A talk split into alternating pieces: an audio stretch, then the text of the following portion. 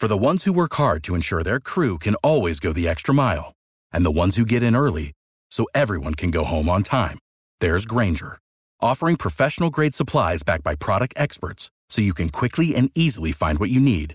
Plus, you can count on access to a committed team ready to go the extra mile for you. Call, clickgranger.com, or just stop by. Grainger, for the ones who get it done.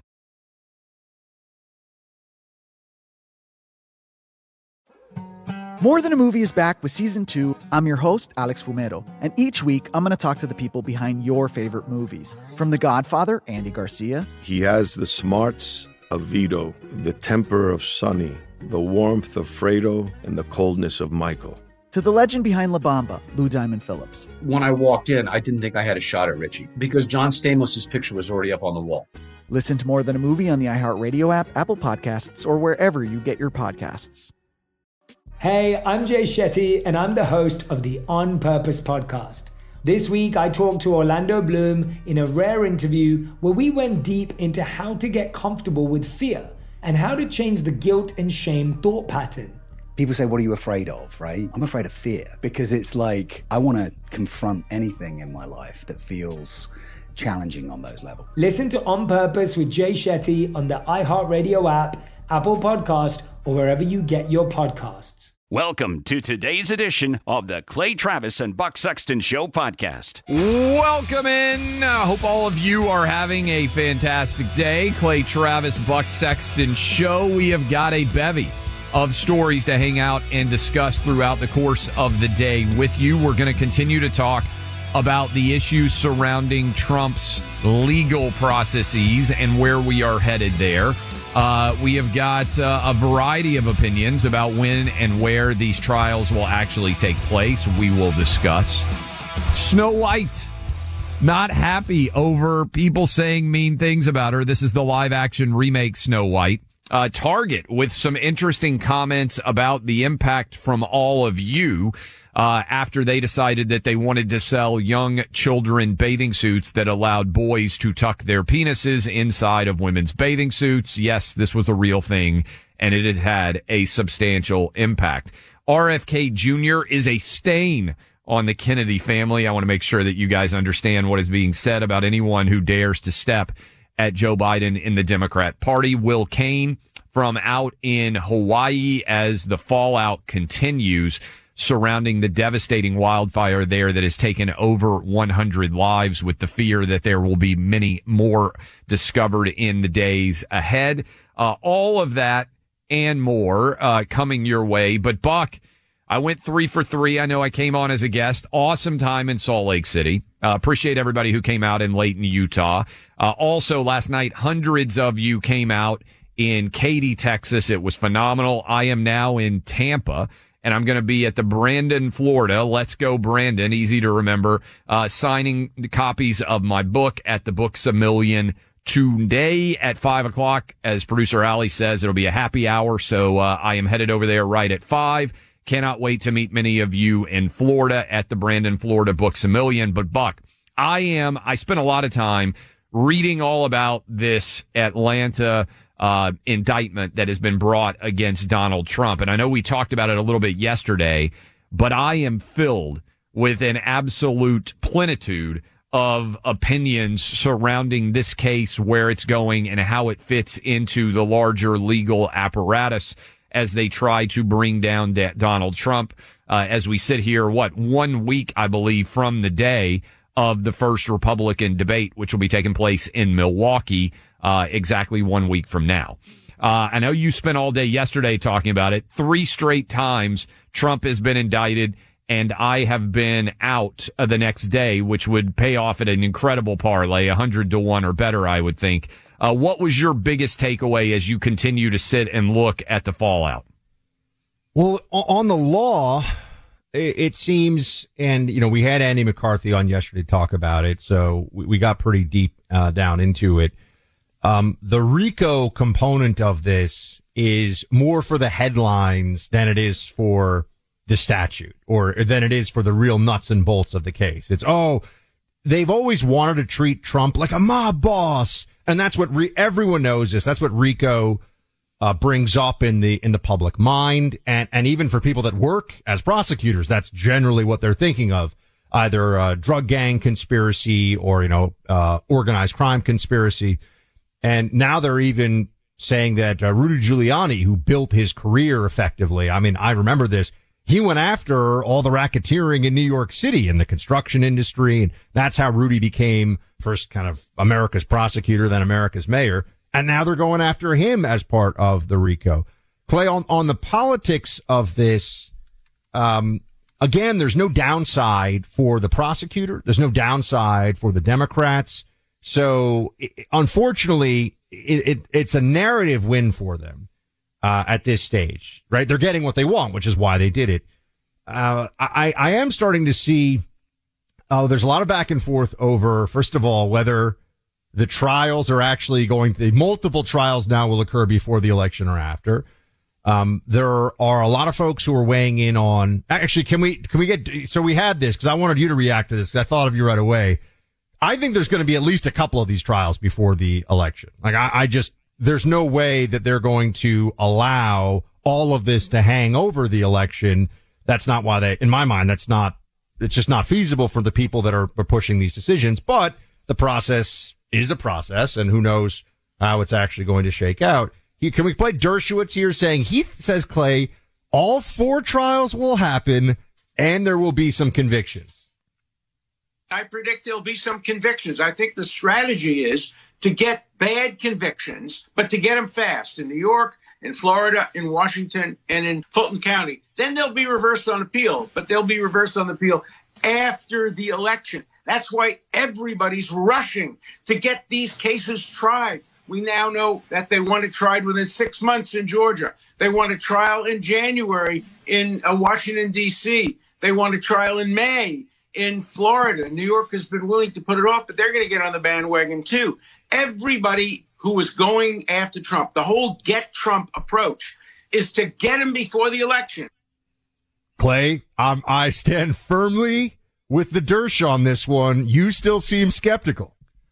I think he's a hundred percent right. I love Alan Dershowitz. We've had him on this show several times. He is way smarter than me when it comes to analyzing the law. I'm not in any way uh, questioning that.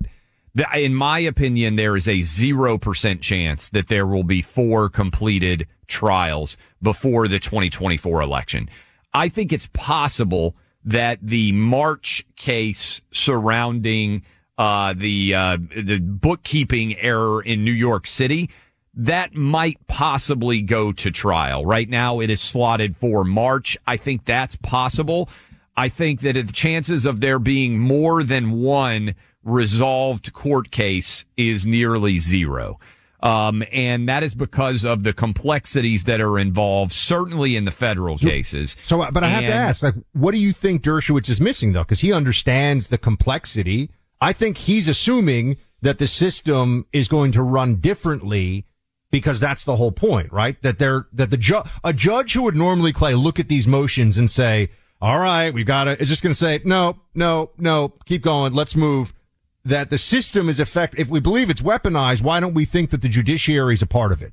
Okay, so I think you can break them down on a uh, multiple front level. One, I, I, bet Alan Dershowitz does not know much about the timing of, for instance, Fulton County or of uh, South Florida or of the judicial circuit in uh, in Washington D.C. Because I don't think he would have had an opportunity or a need to be appearing in front of any of those courts. Remember, Julie Kelly uh, has been covering all these Jan 6 cases with a fine tooth comb. None of them have been tried within a year of the charges being brought. So I think there's going to be so much motioning. There's going to be so much difficulty that it will be virtually impossible to get these cases done. Uh, Atlanta, let me give you an example, Buck. There is currently a RICO case that is uh, that is being tried by Fani Willis, who is the uh, the district attorney in this case. She's charging a uh, Atlanta area rapper with RICO violations. Many of the charges very similar to what she brought against Trump. They've been trying to seat a jury in that case since January. We're now sitting in August. So many of the defendants are making motions. There are so many different moving parts here. Remember, there are 19 defendants. Many of those defendants, I guarantee you, will be trying to argue that they want their own trial because they don't want to be tried alongside of the other defendants. I think for just analyzing Atlanta in particular, I think there's a very strong chance that Trump is going to be able to get the Atlanta, Georgia state case moved to federal court because virtually every act that is alleged to have occurred by Trump took place in his official capacity as president of the United States. Most of those actions taking place in Washington DC out of the Georgia jurisdiction and her overall charges are so expansive that they encompass what was going on in Arizona and Wisconsin. It's kind of the definition of what a federal court uh, decision was made for. I think there's a very strong likelihood that Trump is able to move the charges against him. Some of these are state charges that I think may well stay in state court against some of these Georgia based officials.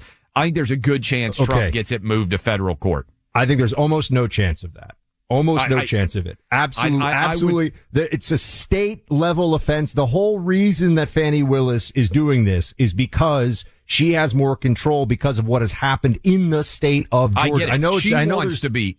She wants to be in Georgia. There's no doubt. But the defendant has the right. And if we've got a lot of criminal attorneys out there listening, 800-282-2882, I think the, uh, the law is pretty clear that this should be a federal case. Fani Willis wants it in, in district court, uh, in the state. Yeah. Uh, but I believe the federal district court, I think that's going to end up getting this case. Uh, okay. I mean, also you brought up January 6th, for example. Um, how many, how many cases were moved out of DC of January 6th defendants? To be fair, January Zero. 6th arose in Washington D.C. though. That's fair, but they, did anyone really think that that's a fair jury pool for those people? No, no, no. But, but I mean, the, a big part of deciding where a case should take place is the locus. That is the location of where the event Hmm. took place. So if you're charging somebody with storming the Capitol, that took place in Washington D.C. Right, but, but the defense counsel will argue that they can't get a fair trial, so they I, I get move it. that, but I'm not. Yeah. I'm saying the the Atlanta case is not based. I mean, it certainly helps Trump to get in federal court, I think, but it's not a fair trial argument. It's that the state of Georgia is not the actual location where most of Trump's alleged criminal conduct took place. And therefore diversity jurisdiction because of the federal court needing to carry it actually does make some sense. And again, lawyers can tell me if you, you disagree, but almost nothing that I read that was alleged by Trump in the lawsuit that was brought in the charges that were brought, the indictment, uh, originated in Georgia itself, right? He was calling, for instance, from the White House. It also directly related to his job as president of the United States, meaning there is both a federal defense uh, in terms of what he can argue, hey, this is the job of the president. Uh, and so there are federal law based defenses that are particularly at play, but also almost nothing that Trump is alleged to have done himself personally occurred in the state of Georgia. I actually think there is So a I'm going to very mark, I'm going to mark chance. this down because you're saying Yeah. there's none of these trials are going to happen. The federal government's going to take over the Atlanta trial. There's going to be a motion about the early uh, posting online, right? These are things that you think are likely to happen here. Yes, I think all of those things will uh, will happen. Now, a lot of this will be I, dilatory. I- in I think there will be at least two, if not three, of the trials before the election because the people that are bringing all of this know that the fix is in. That's just I, I don't I don't think that they I don't understand what they don't understand about how the timing of this would work. the motioning on this. I, I- again, I, just South Florida. I think didn't they say they had six million pages of discovery that they were turning over? South Florida, I think, may, because of the judge, the motions may be treated fairly. I don't think the Judge Chutkan, for example, in D.C., is going to say, all right, you're right. We need a delay of a year or we need a delay of three months or I just don't see it. I, I don't think the procedures are going to be capable of getting finished in uh in a year Well, look, process. Andy agrees with you. The Dersh thinks the uh, opposite. So, you know, we'll have to see how it actually ends up shaking out here. Because the, to me, that just means then Trump goes in and out of court. The law, he's paying a lot of lawyers' fees.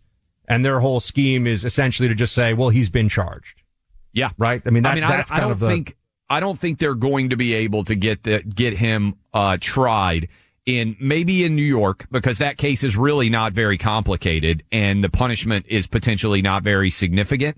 But I will be uh, I would set the over under at one. Uh, I think I would I would put a zero percent chance at four, and I think there's a very good chance that the Atlanta case gets moved to federal court. Which the biggest takeaway, if it got moved to federal court, is that in the event Trump won, he could pardon himself there. Now, Buck, there's actually an interesting legal argument. I was going to say, Mark- do you think he could pardon himself from state charges if he's president? Are you on this team now? I I am increasingly of the opinion, and I'll lay out why that I do think the president of the United States could pardon himself from state charges. You do think so? Yes, I do. So basically, Trump wins and he wins everything, and everything goes away, and it's like the biggest. Uh, I, I mean, it's I don't even know what you could call it, right? Like the most incredible political run that anyone would have ever made in the modern history of the world. In some way. Well, ways. he could still lose. I think the favorite, whoever the Democrat Uh, obviously, is. that's what I was saying. Or he loses and he's facing four criminal indictments that will come crashing down on him without the power of pardon and a Democrat administration to oversee them. I That's where think we are. Trump either wins or he goes to prison. Well, he said something else. Can we come back to this? He's made it very clear that if he wins, he's also appointing a special counsel. We'll we'll Yes. come back to this. This is going to be ret- this is like a retribution election now, where we're, we're File seeing- all of this away on the big board for predictions, by the way, because we're keeping track on the big board predictions uh, as uh, as we continue to roll. Um, we'll come back in this in a second. 800-282-2882. Gun owners know this as well as anyone. Practice is the only way you keep your skills sharp. Practice is the only way you master your weapon and make yourself comfortable with how it operates and how you react to it. Between visits to the gun range, I rely on Mantis X to train at home. It's a no ammo, all electronic way to improve your shooting accuracy. That's what the Mantis X is. All the best shooters do the majority of their training doing dry fire practice at home. It simply attaches to your firearm like a weapon light. You connect it via Bluetooth to your phone and the Mantis X app. The Mantis X gives you data driven real time feedback on your technique. It also gives you drills and courses. 94% of shooters improve within 20 minutes of using the Mantis X.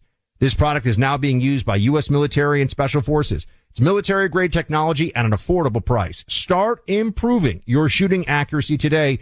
Get yours at mantisx.com. That's M-A-N-T-I-S X.com. Clay Travis and Buck Sexton. Chalk up a win for Team Reality.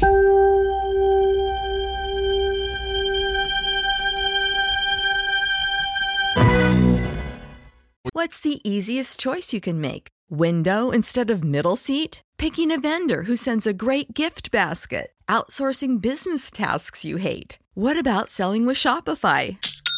Whether you're selling a little or a lot, Shopify helps you do your thing, however you cha-ching. Shopify is the global commerce platform that helps you sell at every stage of your business. From the launch your online shop stage to the first real life store stage, all the way to the did we just hit a million orders stage. Shopify's there to help you grow. Whether you're selling scented soap or offering outdoor outfits, Shopify helps you sell. Wherever and whatever you're selling, Shopify's got you covered. Sign up for a $1 per month trial period at shopify.com slash try. Go to shopify.com slash try now to grow your business, no matter what stage you're in. Shopify.com slash try. I'm Jack Armstrong. He's Joe Getty. We're the Armstrong and Getty Show. We cover the stories the mainstream media ignores. Stories that are important to your life and important to the world. The election, of course. The many trials of Donald Trump. Couple of wars. Gender bending madness. Why are kids looking at so much social media? And we bring you the stories the mainstream media is on, but we do it without the left wing media spin. Listen to Armstrong and Getty on demand on America's number one podcast network, iHeart. Open your free iHeart app and search The Armstrong and Getty Show to start listening. More Than a Movie is back with season two of the award winning film podcast, and this time with a lot more movies. I'm your host, Alex Fumero, and each week I'm going to talk to the people behind some of my favorite movies. From The Godfather, Andy Garcia, He has the smarts of Vito, the temper of Sonny, the warmth of Fredo, and the coldness of Michael. To the OG Spy Kid, Alexa Penavega. You had Carla Gugino, who's the coolest mom ever. You had Antonio, who's handsome, amazing, charismatic. And then Carmen and Junie. I felt like a lot of other kids felt like this could be me. To the legend behind La Bamba, Lou Diamond Phillips. When I walked in, I didn't think I had a shot at Richie because John Stamos's picture was already up on the wall. Every episode will feature interviews with the biggest actors, directors, writers, and producers behind your favorite films and tap into the history of Latinos in film. Listen to More Than a Movie as part of the My Cultura Podcast Network, available on the iHeartRadio app, Apple Podcasts, or wherever you get your podcasts. We're going to head out to Hawaii, where waking up early for us is Will Cain of Fox News doing fabulous work helping to raise money. Doing more right now, it feels like, than much of your federal government is uh, as well. Will, we appreciate you getting up with us. I just want to start with this question What does it look like in this area of Hawaii? describe what it was like before, what it looks like now, and what stories you have heard in relationship to this wildfire that swept through last week. what's up, fellas? It's nice to talk to you. Thank you for having me on the uh, on the show.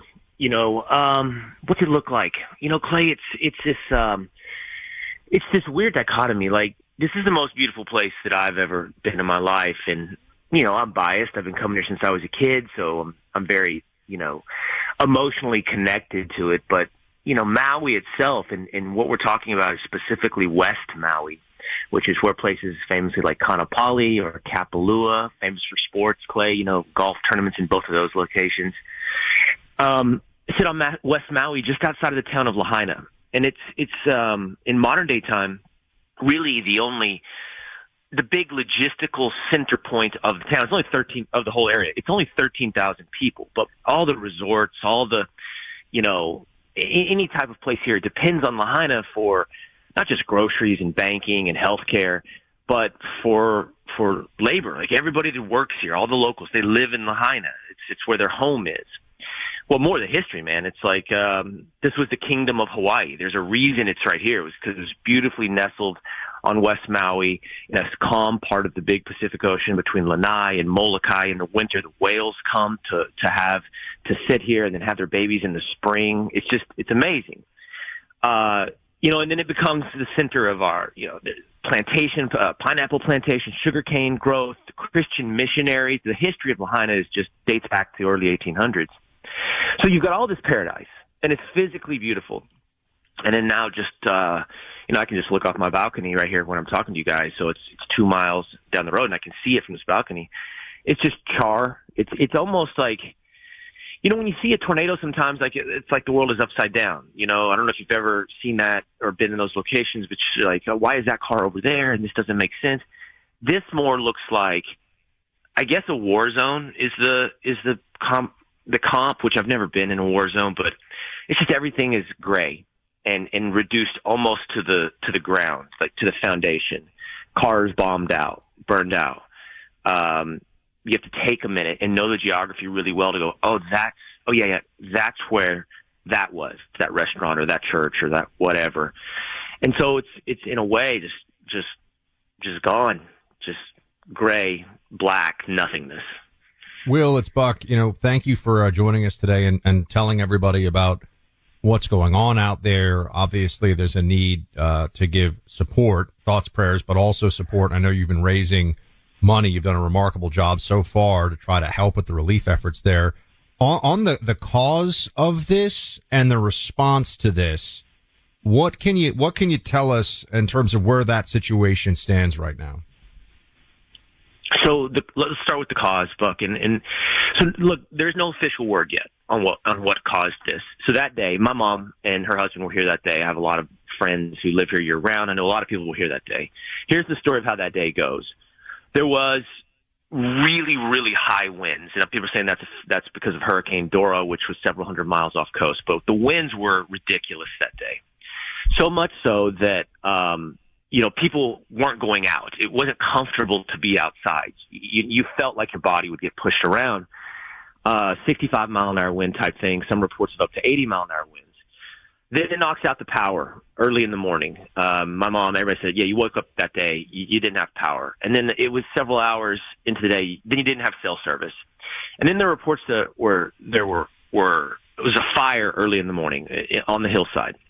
Now back to a little bit of history on this. So the hillsides when I grew up was full of pineapples and, and sugarcane. Um, and it's interesting to think about why this went away. But I think NAFTA is a real big part of it. There are government regulations that played a role. That all went away. So that whole thing, like when you get a pineapple, unless it says like Maui Gold or something, that's all Costa Rica, Central America now. So those hillsides that used to be agri- uh, agriculture are now just dry grasses, uh, most of them non-native. And you've got these power lines. And look, Hawaii's never been a, a beautiful example of government competency. It's never been like, oh, look how perfectly they logistically planned everything. So now you got these 80 mile an hour winds blowing uh, power lines down. This is what most people suspect is the issue. Um, and and and you have the firefighters put out a fire that day, but later in the day, a fire crops up about 4:45. Most think from a downed power line or a hot spot off from the downed power line earlier in the day, and that fire, I know, I've seen this timeline, rips through Lahaina. I think Buck in like 45 minutes, and and so the mass chaos that it caused. Government officials talk about government, no sirens. Now we can say, was there time? Did it knock out the ability to do a siren? I don't know. Just know this they test a siren every month, and then when it came real time, no sirens.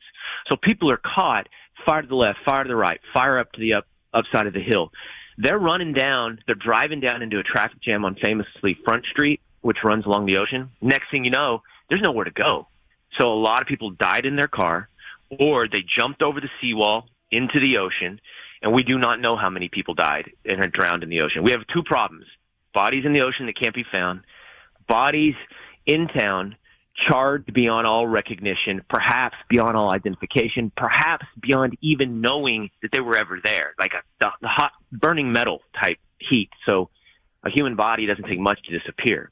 Real quick, Buck, on the whole government thing.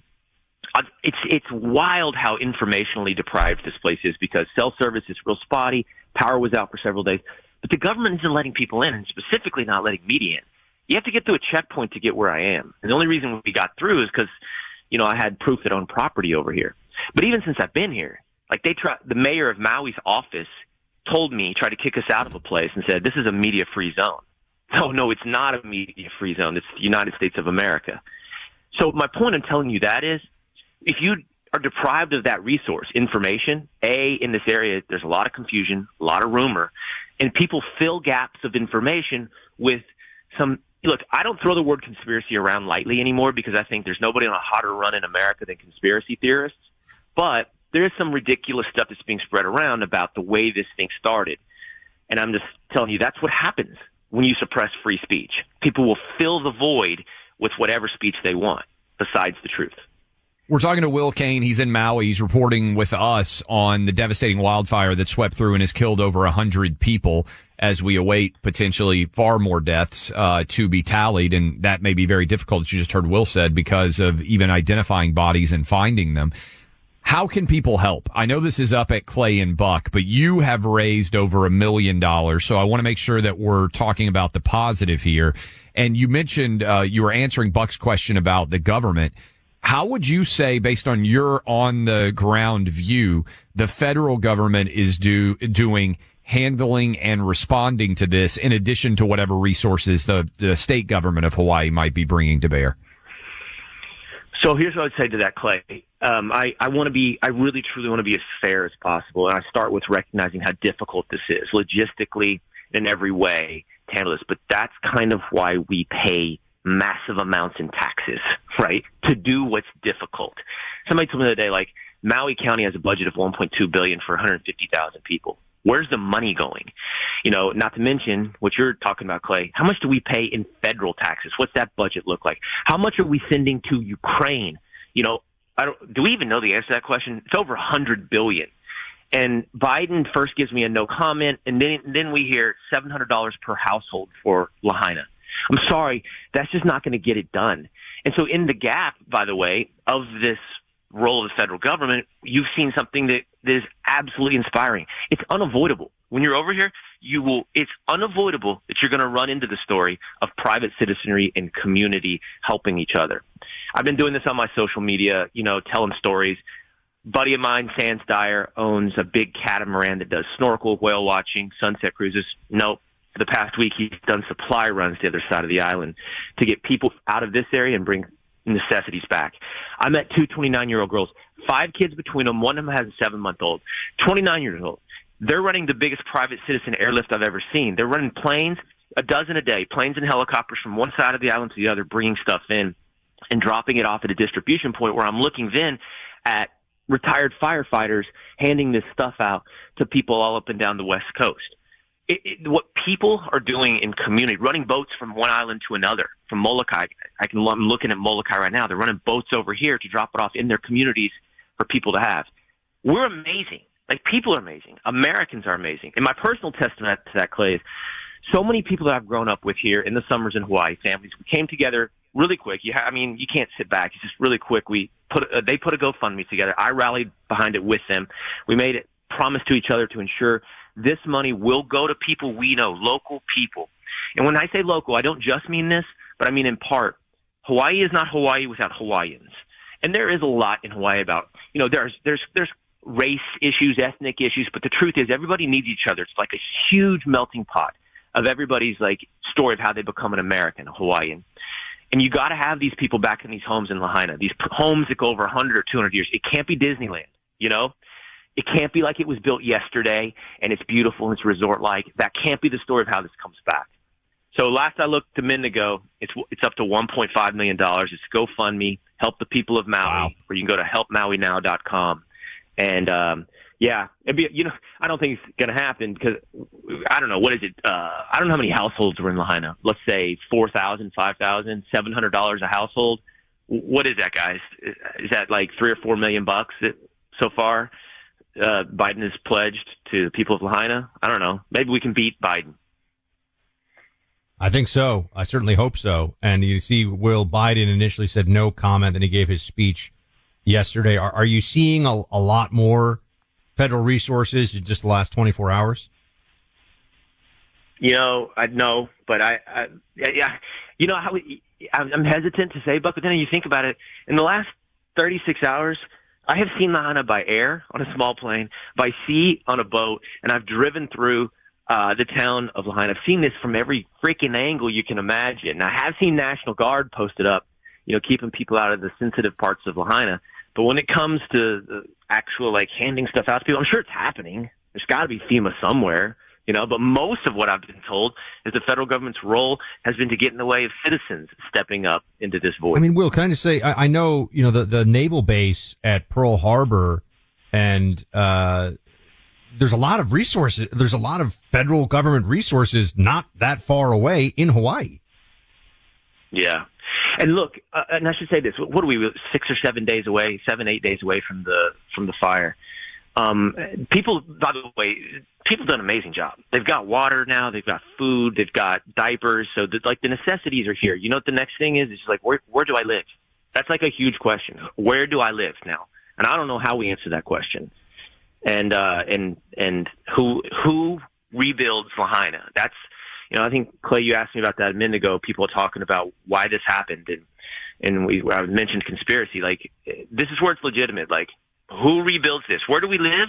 And who rebuilds Lahaina? Um, and I think people have a lot of very legitimate questions about that. And you know, I don't know the role government. I don't want to see the government coming in and buy that land. I don't want elite developers having all of that land. Now, this has got to be land that goes back to the people. Give us that website one more time, Will, for people out there in our audience who want to help with the 1.5 million that you've already raised for so many people in Hawaii who could use that help. HelpMauiNow.com. It's at, at GoFundMe. And, you know, real quick on that, like, I love Give, Send, Go. And if I had been the first guy to start this, we'd probably be over there. But I, I should say this. Uh, instead, somebody started a GoFundMe. It's Help the People of Maui uh, at GoFundMe. I'll just tell you guys this. I'll, my job is to tell you the truth. GoFundMe so far has been awesome, including reaching out to me personally to ensure that this goes well and including making their own donation to the fund as well. GoFundMe seems to understand you know, the relationship that they have or the mistakes they've made in the past is what they've been communicating to me. And they seem to be very intent on being much better in the future. That doesn't mean you don't use go, give sin to go, these kind of things. I'm just telling you the truth that this is information that's a fact that's happened to me in the past week. So either way you want to go, uh, that's, that's where you can find it. Will, thanks it's so up much, on the man. Clay and Buck website as well. Uh, and we appreciate you getting up early with us and sharing the story there, Will. I always appreciate you two guys. Thank you so much. That's Will Cain. Check out clayandbuck.com. Go make a donation today. Number shocking. More than 38,000 U.S. veterans experiencing homelessness across our nation. These are heroes who signed up to protect and serve, and now they're sleeping on our nation's streets. Tunnel to Towers Foundation is committed to helping these heroes who have sacrificed so much for our country, our freedoms, and for us. Through the foundation's homeless veteran program, Tunnel to Towers providing housing assistance and services to U.S. veterans who meet the program's requirements. The foundation's program helped over 500 veterans last year and more than 2,000 are expected to receive help this year. These are veterans who honorably served our nation, deserving of our gratitude. If you or someone you know is a veteran who is homeless or at risk of homelessness, complete the foundation's inquiry form at t2t.org. More than 38,000 heroes who put their lives on the line for us need your help. You can help by donating $11 a month at t2t.org. That's T, the number two, T.org. From the front lines of truth, Clay Travis and Buck Sexton.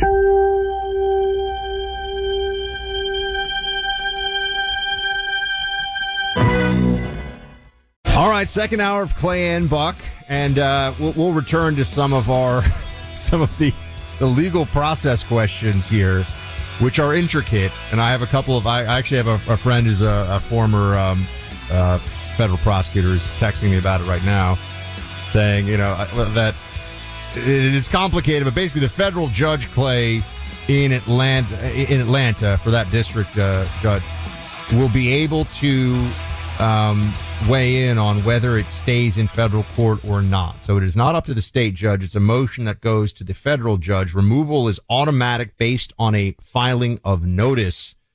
All right, man. We'll, we'll get we'll get into some more of this, but so it, it everybody be- out there listening is going to get basically a crash course in constitutional law over the next year, and it's impossible to avoid it.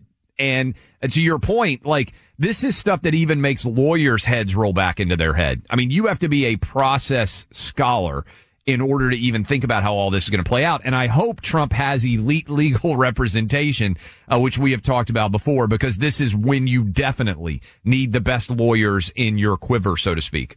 and there's also going to be an element of chance here. Uh, the Clay and I were just talking about this uh, a moment ago, and uh, based on the way trials normally go, these four indictments, Trump would be if he were just a normal person, like an everyday person, he- he'd be in court. First of all, it would it would be delayed. Certainly, uh, it wouldn't happen the next year. As I think there's no doubt about that. He'd probably be dealing with these legal issues for years to come. Yes. right, years and years. I mean, he might be four or five years out, still figure. But this is not normal. That's the pro- this is not normal in so many ways, and uh, just the fact that all of these cases, Clay, were held, all of them simultaneously. The indictments brought so that they are timed during the election year, effectively Yeah. during the election cycle. Really, that's not normal.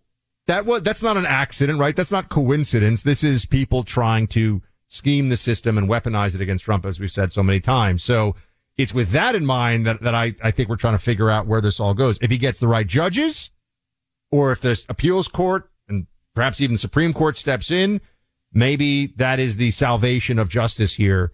But it's going to be uh, it's going to be a bit of a wild ride. I wanted to just switch gears for a second. I'm pretty sure at one point on Rotten Tomatoes, I th- okay, I, I'm not. I don't want to say the number, but it was certainly like a top five uh, for a while on Rotten Tomatoes in terms of audience loving it. And I think it was the most watched or the most beloved movie that Netflix had rights to for a while, The Blind Side. Yes. And I, I would wager that what 75% of the audience has seen this movie probably. I, I think that's fair. I mean, it's between theaters and TV. This was a, it made $300 million domestically. Uh, it is a Sandra Bullock, uh, film and it's about the Tuohy family, and it's a very it's a very feel good movie. Like you know, everyone I think comes away from it feeling like, wow, it's such an inspiring story. And now Michael Oher, saying his name right, right? That's right. Yep. Yeah. Um, he played in the NFL for a number of years. Uh, the movie is based on his life story and, and the, the Tuohy family. He went to the NFL for a number of years, made something like $30 million as a player, and he has turned around now. And now I'm trying to get into what's reported versus what is established. Essentially said that he was taken advantage of by the Tuohy family. I mean, this is a big, for a lot of people that love that movie. And it, it takes, it's a, was it Tennessee? Tennessee? Yeah, Memphis. Yeah, it was Memphis, right? Yeah, okay. Takes place in Tennessee. Um, do you have a, you you know, what can you tell us about this one? Cause this is like pop culture world, sports world now, and the, just the news cycle of politics. You, you think the Tuohy family is getting a, a, a unfair rap here? Cause to me, it seems like really after all these years and all the money that was made and all the stories, now this, uh, this guy Oher turns around and says, allegedly he wanted $15 million from them. Yeah. So, uh, for people out there who, who don't remember this movie, this is a, uh, high school kid in Memphis whose family is incredibly impoverished. He is a very talented football player. He plays left tackle, uh, eventually for Ole Miss. That's the University of Mississippi. Uh, he's drafted in the first round. He makes, I think, $35 million during his career, eight years in the NFL, first round draft pick. And, uh, the story of the blind side is that he is adopted by this wealthy white family in Memphis that allows him to fulfill his full expectations. And the movie is, like you said, Buck, made over $300 million. I think, didn't Sandra Bullock win an Oscar for this? In yes, terms of, yes, she I did. think- it, it, it's, I think commercially her most successful film ever. Certainly, uh, higher on the thespian scale than say Speed, which while enjoyable is preposterous. Speed is fantastic. I and love it. The funny It's thing absurd, is, but how many speeds did they make? The first speed was, uh, they made speed two, right? it was a cruise ship. Think about that for a second. It goes from you're on a bomb, there's a bomb on the bus, and if it goes below 45 miles an hour, it blows up to you're on a cruise ship. Uh, yeah, that the, the the premise of the initial speed was tough to look away. That was Keanu Reeves with uh, Sandra Bullock, right? Am I correct in the original speed? is. I was a big Keanu fan before the John Wick franchise. Uh, and even better, you're suggesting for Sandra Bullock than Miss Congeniality, which I think they also made multiple versions of. Or wasn't she uh, the girl uh, love interest in The Firm back in the day? Uh, isn't that Sandra Bullock with Tom Cruise in the initial no, The Firm no, movie? that's um, that's Oh, you're uh, right. Kurt, Kurt, Uh, Ashley Judd.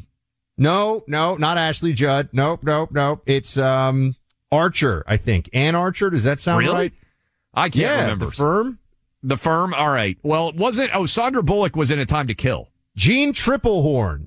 Okay. That's the other one. Uh, It doesn't. I think she looks like Anne Archer. I was. Close. Yeah, they do look a little bit alike, but I think Sandra Bullock was in A Time to Kill. That's the Grisham novel that I was. Wasn't she the love interest in A Time to Kill with Matthew McConaughey? Yes. Yes. Okay.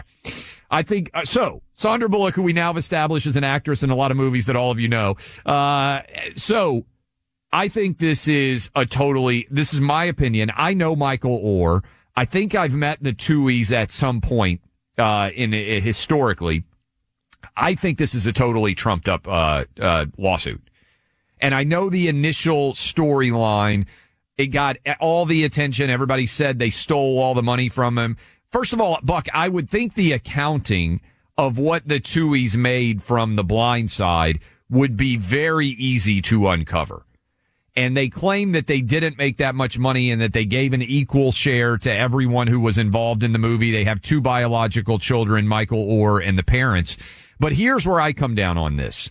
The Tuohy family is worth a couple of hundred million dollars, irrespective of anything that they made off the movie. The reason why they were wealthy and they were able to take in this kid and their kids were going to a fancy Memphis private school, Briarcrest, I believe. And by the way, we are number one in Memphis. I bet there are people who know the specifics of this listening to us right now. The reason why they were able to be so generous and able to take in Michael and able to support him was because they were already supremely wealthy. So I just look at it from the baseline level here. They didn't make very much money relative to their net worth off of the movie. It seems highly unlikely to me that they somehow stole and bamboozled Michael Oher to take hundreds, uh, you know, tens of millions of dollars out of his pocket and put into their own. Again, I could be wrong, but just the basic facts here don't suggest to me that they could have made enough money that even what's being alleged would have impacted their lifestyle in any way. Uh, do we know how Michael Oher's finances are these days? I mean, No. I'm I'm curious. You know, how did how did he handle the 35 million dollars he made as a player?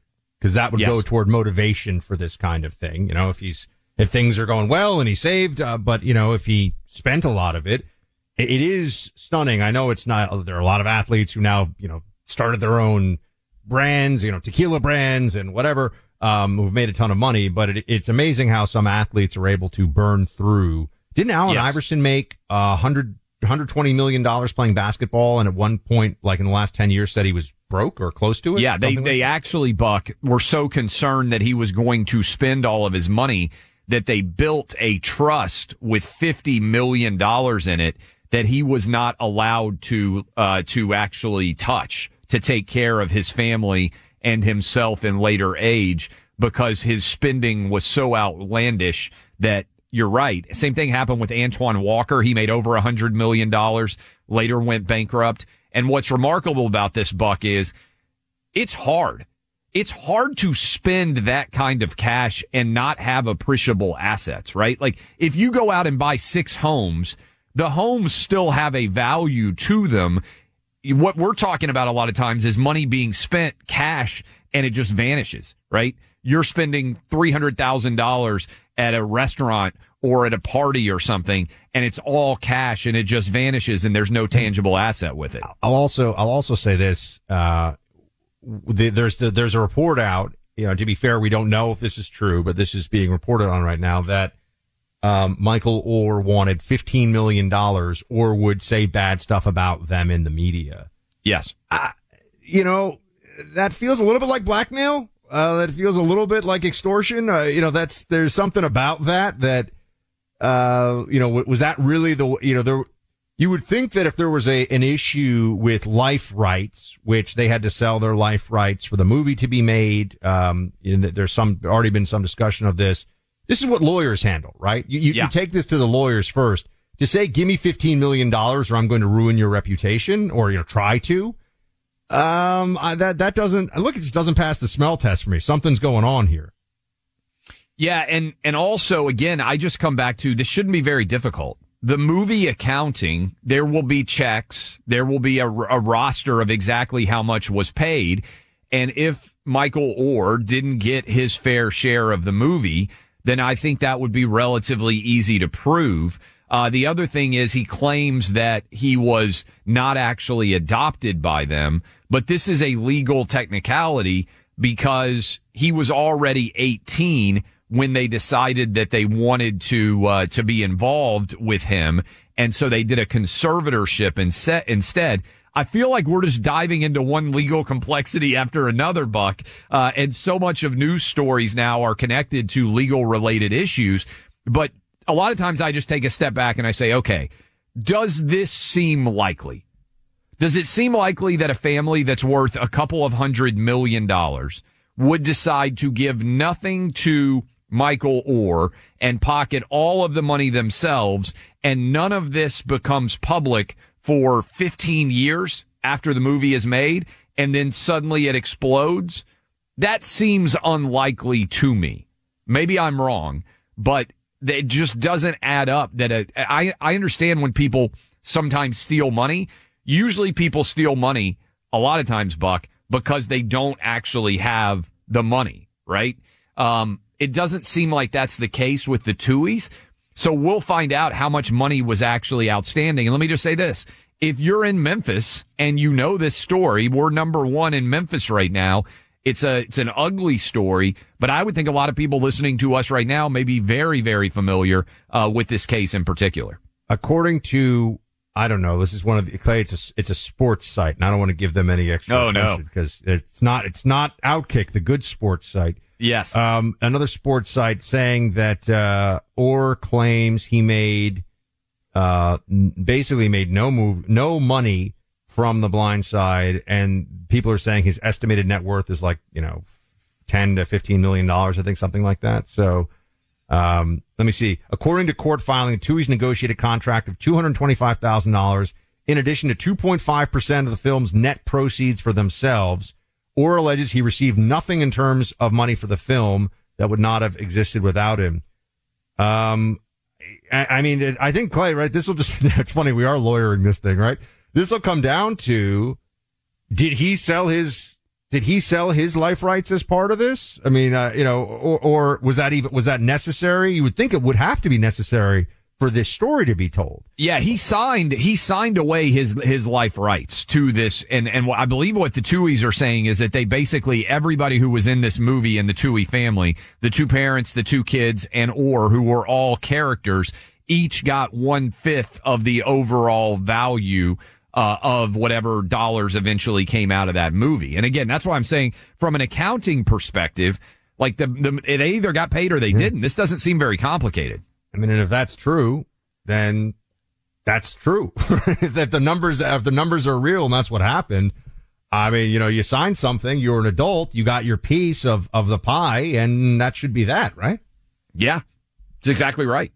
Uh, but we'll take some calls. Maybe there's people out there who are more knowledgeable about this in the Memphis area. I'd love to hear uh, how that's all shaken out. In the meantime, online identity theft happens more often than you'd think with the number of data breaches happening at big companies, hospitals, school districts. Only a matter of time before you or a family member are a victim of this kind of crime. When cyber hackers break into a company's computer systems, get your info, you don't get an immediate notification. You find out when someone has opened a new bank account in your name or run up charges on your credit card. So how do you protect yourself? With LifeLock's online identity theft protection. Important to understand how cybercrime and identity theft are affecting our lives. Your personal info gets exposed so often it can make it easy for a cyber criminal to steal your identity. When you have LifeLock, you have protection. Systems monitor online transactions and the billions looking for evidence of your info being in the wrong hands. If you become a victim of identity theft, a dedicated U.S. based LifeLock restoration specialist will work to fix it. They're so good, so helpful when you need the help the most. No one can prevent all identity theft or monitor all transactions at all businesses. It's easy, however, to help protect yourself with LifeLock. Join now and save 25% off your first year with promo code CLAY. That's 1-800-LifeLock online at lifelock.com. Use my name Clay, that's C-L-A-Y, as the promo code for 25% off. Learn and laugh. Weekdays with Clay Travis and Buck Sexton.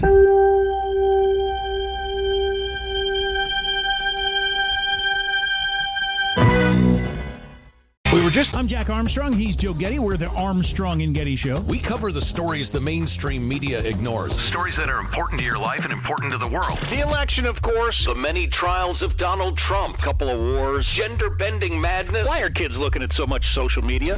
And we bring you the stories the mainstream media is on, but we do it without the left wing media spin. Listen to Armstrong and Getty on demand on America's number one podcast network, iHeart. Open your free iHeart app and search The Armstrong and Getty Show to start listening. More Than a Movie is back with season two of the award winning film podcast, and this time with a lot more movies. I'm your host, Alex Fumero, and each week I'm going to talk to the people behind some of my favorite movies. From The Godfather, Andy Garcia, He has the smarts of Vito, the temper of Sonny, the warmth of Fredo, and the coldness of Michael. to the OG Spy Kid, Alexa Penavega, You had Carla Gugino, who's the coolest mom ever. You had Antonio, who's handsome, amazing, charismatic. And then Carmen and Juni. I felt like a lot of other kids felt like this could be me. to the legend behind La Bamba, Lou Diamond Phillips. When I walked in, I didn't think I had a shot at Richie because John Stamos' picture was already up on the wall. Every episode will feature interviews with the biggest actors, directors, writers, and producers behind your favorite films and tap into the history of Latinos in film. Listen to More Than a Movie as part of the My Cultura podcast network, available on the iHeartRadio app, Apple Podcasts, or wherever you get your podcasts. Hey, I'm Jay Shetty, and I'm the host of the On Purpose podcast. On Purpose is dedicated to helping you be happier, healthier, and more healed. This week, I talked to Orlando Bloom in a rare interview where we went deep into how he got comfortable with fear, navigating the changes in relationships, and how to change the guilt and shame thought pattern. This conversation shows a never seen before side to Orlando Bloom and his unique life journey. I think we all struggle sometimes to really deeply believe that we are enough that we're valued, that we're valuable. You know, we're imprinted by our parents from the age of zero to seven, right? Mm. I'm constantly trying to go like, how do I detach from my from this idea of what do, is that is that my baggage? It look like my baggage. I mean, I know. Oh, okay, that's mine. Let's unpack that. Listen to On Purpose with Jay Shetty on the iHeartRadio app, Apple Podcast, or wherever you get your podcasts. Talking about one movie, let's talk about another for a few minutes here. Uh, this goes to some different issues. Um, Snow White is, I don't know, I think it might be the most celebrated and beloved of the Dis- of the classic Disney cartoons. It's either Snow White or Sleeping Beauty. Team, tell me which one of those made more money. I would think Snow White, but I don't know. Sleeping Beauty was also a big one. Um, they're doing a live action remake, as you, as you know. Uh, it's coming out in 2024. Uh, and it has Rachel Zegler in the role of Snow White. Now she has, these are old clips. I will say this. I think they're from a year ago, maybe, uh, where she was giving some interviews. Let's, let's start with some of the things that she had said that got her to a place where now she's having to do a little bit of cleaning up the mess that she has made for herself. Uh, here she is. This is September September 11th of 2022, actually, talking about Snow White, which she is starring in. Play 10. The original cartoon came out in 1937, and very evidently so. um, there's a big focus on her love story with a guy who literally stalks her. yeah. weird, weird. weird. So we didn't do that this time. so no, so no prince or a different kind of prince. We have a different approach to what I'm sure a lot of people will assume is a love story, just because like we cast a guy in the movie, right. Andrew Burnap, great dude. Yeah. Um, it's uh, it's one of those things that I think everyone's going to have their assumptions about what it's actually going to be, but uh, it's really not about the love story at all, which is really, really wonderful. And whether or not she finds love along the way is anybody's guess until 2024. All of Andrew's scenes could get cut. Who knows? It's Hollywood, baby.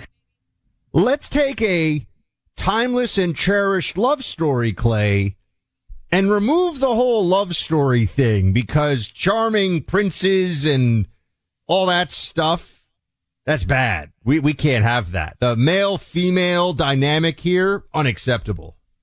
Not only that, Buck, let's also remove all of the lovable dwarves, which help to provide some comedic levity in what is otherwise, let's be honest, a pretty dark story for much of the time. I mean, the the evil witch is uh, as anybody out there who has watched Disney movies as a kid, as you can well remember, I mean, she's very creepy and scary.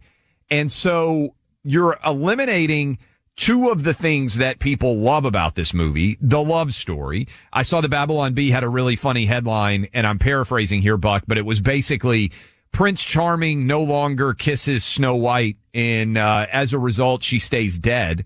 Uh, because the, the, the spoiler alert, the movie ends with Prince Charming coming, kissing Snow White, bringing her back to life after she's been poisoned by uh, the the the evil witch. And so you take away the dwarfs, you take away the love story, and you put in this woke actress who is ridiculing the movie itself and denigrating it to an entire universe of people who grew up with it and like it. And I think this movie, this is my prediction, is coming out next year, Buck. I think that it is going to be such an abject failure that it's going to be impossible for Disney to not acknowledge that they have lost their way and alienated their base, which is parents who just want their kids to be entertained by wholesome entertainment. Well, there's an indicator that they're starting to see that could happen, that this could play out in that way because the actress who's the lead, who is Snow White, Rachel Zegler, is she just now this is the new thing. This is why we're talking about this today. She's released a video where she's saying, of course, things are being taken out of context about what she said about the movie. out of context. Play 11. Yo is going to get taken out of context. And I know that at this point I can't really stop people from doing that because that's what my whole existence on the internet is. It's just me being taken out of context and stuff, uh, which is fine. That's what I signed up for, isn't it? Um, but I never want it to come off as me being ungrateful for the opportunities I have when I say that this has been the biggest adjustment of my life. Like understanding the way my life operates now, being who I am, and the things that I've been so fortunate to make. It comes with so much ground. So much ground that I never thought I would be able to cover and that people think I'm doing poorly and other people think I'm doing gracefully, and I don't think I'm doing it at all. you know what I'm sure of? Oh. She thinks about herself a lot. That's she. I, she definitely has the ability to think about her. I just think about how difficult it is to be hated. This is almost Meghan Markle like to me.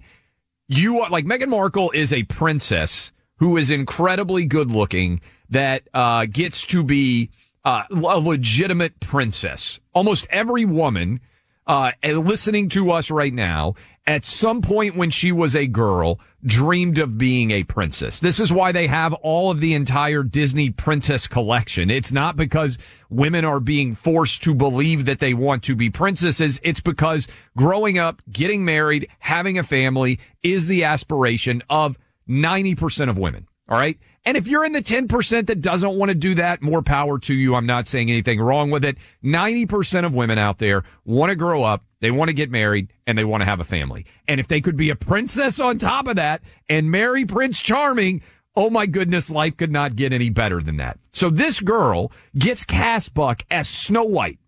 She is incredibly good looking. She is getting highly paid to play an iconic character in one of the most uh, prestigious and well liked uh, companies until the last few years in American history when it comes to entertainment. And what did she just say there? Woe is me. I'm a victim. I had no idea what I was stepping into. You're an actress. You're playing an iconic role. Your life is not hard. I'm sorry. Suck it up, Buttercup.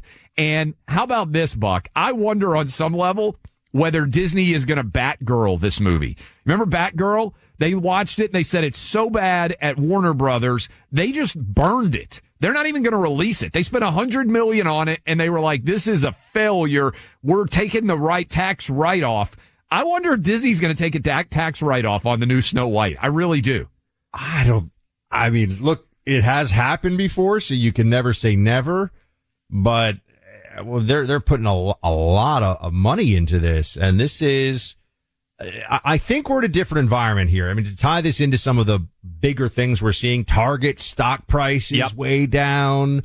Bud Light is a do you even, they were giving it away by the case, and now I think they're just not even stocking it on shelves anymore. Bud Light has been destroyed as a brand. Target has gotten hit, uh, hit, uh, pretty seriously as a stock. Um, you know, Disney and, and Ron DeSantis, that there was that whole tangle.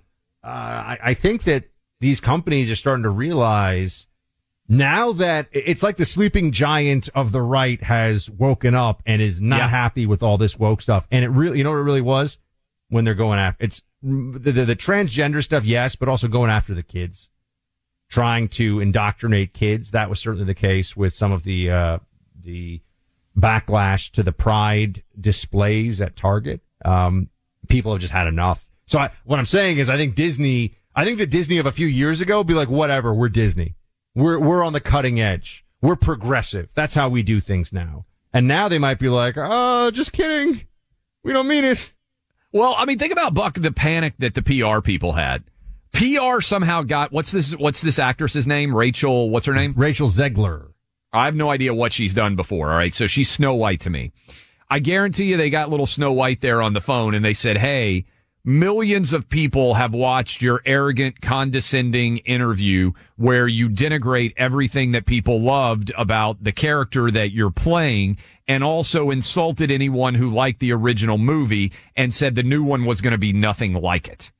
And so you should maybe go out there and make it clear that that's not really what you meant. And then she puts out a new video and it makes me like her even less because at least if she, Buck, if she had just owned it and been like, Hey, I think that, uh, the original Snow White is sexist. I think that it is, uh, that it is indefensible that they want girls to grow up and marry princesses. And I, and I, I stand nothing for it. I think dwarves were demeaned. I would think she was a loon but at least she would own what she's saying. Now she's like, oh, people are paying too much attention to what I say and they're taking everything out of I said out of context. If you play a substantial portion of a quote from someone, I don't think that's considered taking it out of context, right? If you take one sentence out of a larger paragraph, I think everybody kind of got the sense that she wants to modernize Snow White and thinks the old one is outdated and antiquated. And guess what? Most Disney viewers, I don't think think that. I don't think most parents who put their kids down in front of that movie think it. And I have to wonder. I have to wonder how Disney is going to continue to respond. Let's say that this is a, um, wow, Snow White was at its time the highest grossing film of all time. Yeah. Until Gone with the Wind took the title. Snow White was in its time the ultimate box office. So yeah, way bigger, I, I think than, uh, let me see. I'm trying to check the, uh, yeah. There are people I mean, out there that are angry because you just basically took a shot at Bambi, Peter Pan. Like you just totally dismissed all, all of the original, uh, iconic.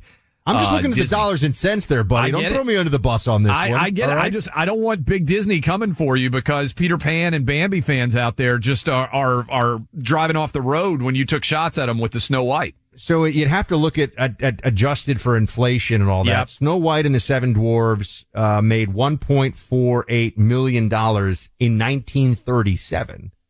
Uh, so it goes way back. Sleeping Beauty in 1959, so a couple of decades later, made six million dollars. And then Beauty and the Beast in 1991 made 25 million dollars. Now that's obviously very different in terms of uh, adjusting for that. That's not adjusted for inflation, but those are like the Di- the original Disney super hits, if you will. The uh, it was the- so popular, Buck. They made at the 1937 Oscars, maybe the 1938 Oscars.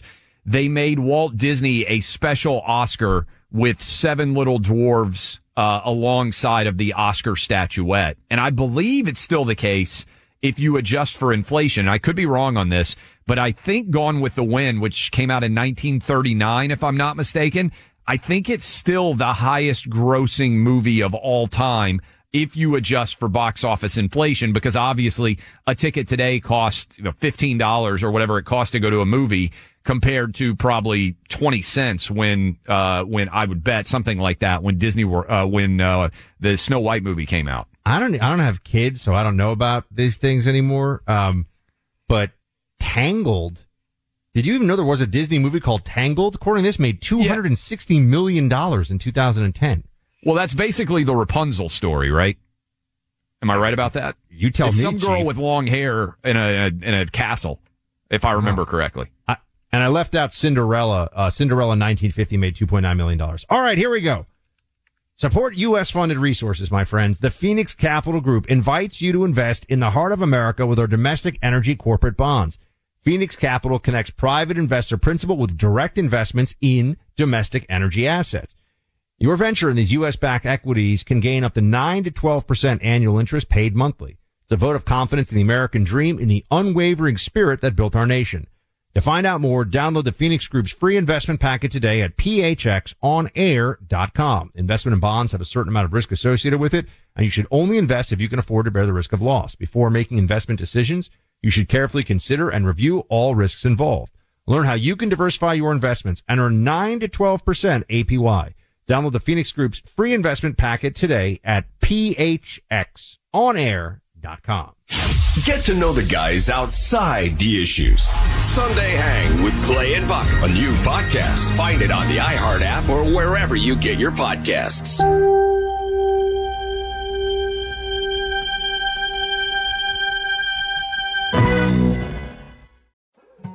More Than a Movie is back with season two. I'm your host, Alex Fumero, and each week I'm going to talk to the people behind your favorite movies. From The Godfather, Andy Garcia, He has the smarts of Vito, the temper of Sonny, the warmth of Fredo, and the coldness of Michael.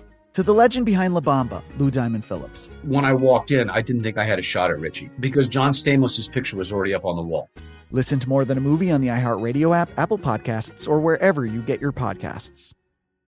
Hey, I'm Jay Shetty, and I'm the host of the On Purpose podcast. This week, I talked to Orlando Bloom in a rare interview where we went deep into how to get comfortable with fear and how to change the guilt and shame thought pattern. People say, What are you afraid of? Right? I'm afraid of fear because it's like I want to confront anything in my life that feels challenging on those levels. Listen to On Purpose with Jay Shetty on the iHeartRadio app, Apple Podcast, or wherever you get your podcasts. Hi, I'm Michael Rapaport. And I'm Kibi Rapaport. And together we're hosting Rapaport's, Reality Podcast. We have a passion for reality TV, and we're inviting you into our living room. We're dissecting the drama and we're giving praise to the single greatest form of entertainment on television today. That is right. Reality TV is the greatest form of entertainment on television today. Listen to Rapaport's reality with me, Kibi Rapaport. And me, Michael Rapaport, on the iHeartRadio app, Apple Podcast, or wherever you get your podcast.